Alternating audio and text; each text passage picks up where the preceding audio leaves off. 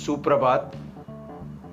भारतीय योग संस्थान औरंगाबाद केंद्रातर्फे आयोजित या ऑनलाईन वर्गासाठी जोडलेल्या सर्व साधकांचं मी स्वागत करतो आणि धन्यवाद देतो. आजच्या वार्तामध्ये आपण मन व आजार यासंबंधी वार्ता करणार आहोत. लक्ष देऊन ऐका कुठलाही आजार आपल्याला का होतो तर त्याचे सहज सोपे उत्तर आहे तुमच्या मनाने स्वीकारल्यामुळे.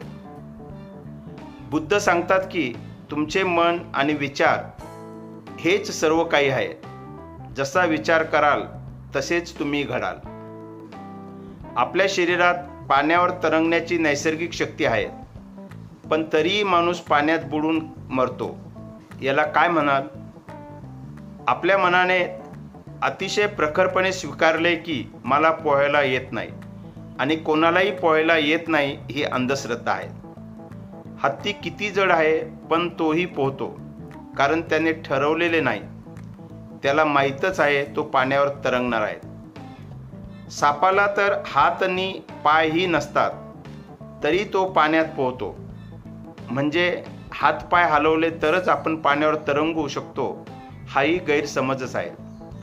जी माणसं पाण्यात बुडून मरतात त्यांचे शरीर काही वेळाने पाण्यावर तरंगायला लागते. याप्रमाणेच आपल्याला प्रतिकारशक्ती आहे आपल्याला कसलाच आजार होऊ नये यासाठी आपले मनच सतत कार्यरत असते.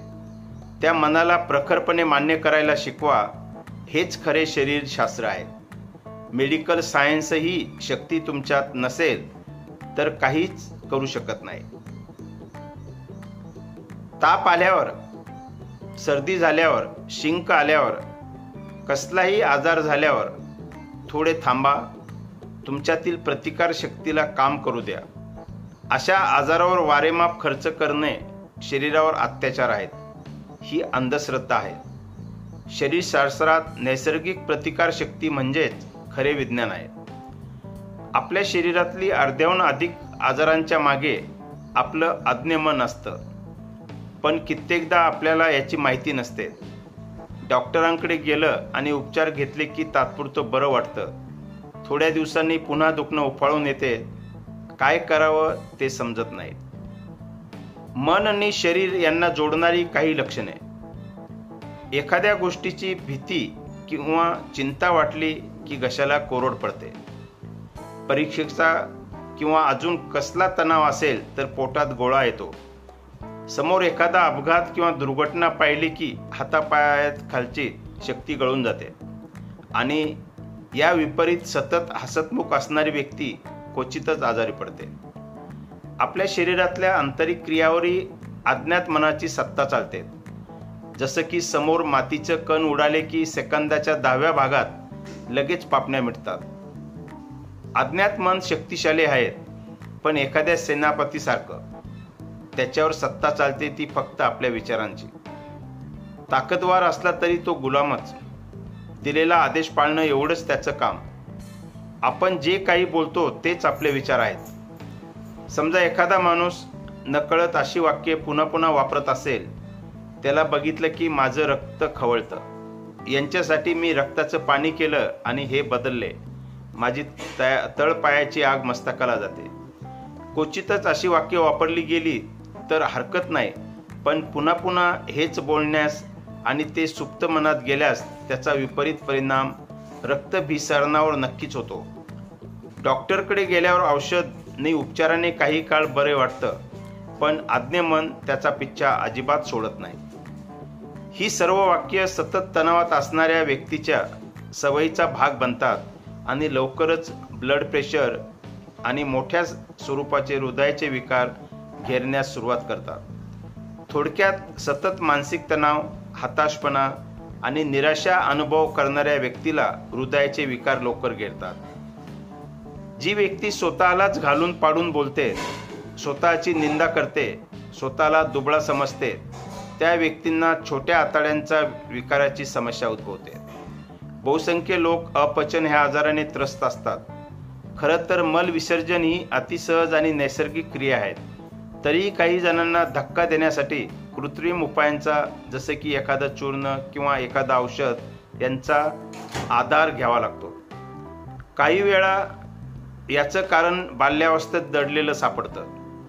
कडक शिस्तीच्या नादात आई वडिलांनी मुलाला केलेली शिक्षा त्याचा राग त्याच्या मनात असतो. लहान मूल आई वडिलावर राग काढू शकत नाही. त्याला त्यांची प्रत्येक गोष्ट एकावीच लागते. त्यांना विरोध म्हणून ही क्रिया तो राखून धरतो. हळूहळू तो मोठा होतो. शिस्तीचा बडगाही संपतो. पण आपल्या आताड्यावरचं नैसर्गिक नियंत्रण तो हरून बसतो. जेव्हा व्यक्ती आर्थिक संकटात सापडते तेव्हा तिची पचनशक्ती कमजोर होते. जे लोक कंजूस वृत्तीचे असतात त्यांच्यामध्ये मूळ व्याधीची समस्या जास्त आढळते. छोट्या छोट्या गोष्टीवरही एखादी व्यक्ती वारंवार उत्तेजित होते चिडते अस्वस्थ होते. आणि मग त्याचा परिणाम जठर आणि पित्ताशयावर पडतो. आजकाल बहुतांश महिला वर्गाला झंडूबामशिवाय झोपच येत नाही. कारण काय असेल बरं? ह्या व्यक्तीला बघितलं की माझं डोकं दुखतं. त्याने माझं खूप डोकं खाल्लं. आमच्या यांच्या समोर किती डोकं फोडा काहीही फायदा नाही. निरंतर नकळत असं बोलत राहिल्याने आज्ञे मनात संदेश पोहोचतो की माझ्या डोक्याला दुखायचे आहेत आणि मायग्रेनचा त्रास चालू होतो. डोकेदुखीची अजूनही काही कारणं आहेत. आपल्या प्रत्येकाच्या आयुष्यात एखादी अप्रिय घटना घडलेली असतेच. पण तिला मनातल्या मनात पुन्हा पुन्हा उघडण्याचा स्वभाव असेल तर डोकेदुखी सुरू होते. तेव्हा असे कटू अनुभव विसरून जाणे हेच इष्ट कधी नकोशे वाटणारे काम त्रासदायक काम अंगावर येऊन पडते आणि डोके दुखते. जितके ते काम पुढे ढकलले जाते तेवढा त्रास होतो. तेव्हा अशी कामे तात्काळ निपटून काढावीत.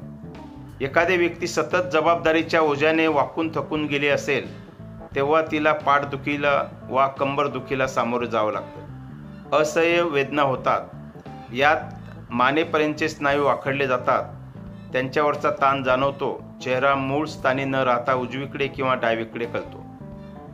आता ह्या वर उपाय काय आहेत? आपापले औषधोपचार चालू ठेवा. पण हे रोग शरीरातून समूळ उपटून काढायचे असतील तर स्वयंसूचना हाच त्यावरचा एकमय उपाय आहे.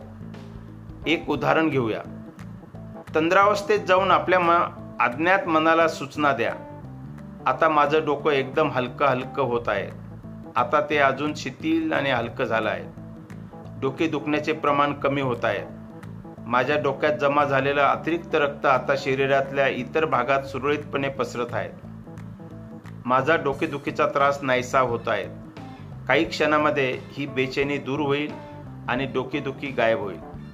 प्रत्येक रोगासाठी अशा सूचना तयार करून त्या आज्ञे मनापर्यंत पोहोचून रोगमुक्त होता येते. सारांश काय तर भावनांची कोंडी करून जगू नका. रोग बनून ते शरीराला पोखरतील.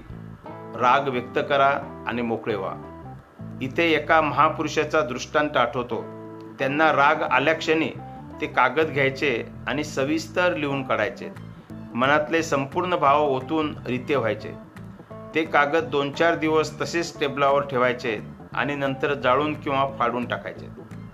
अशा प्रकारे मनातली सारी खळबळ बाहेर काढून टाकता येते.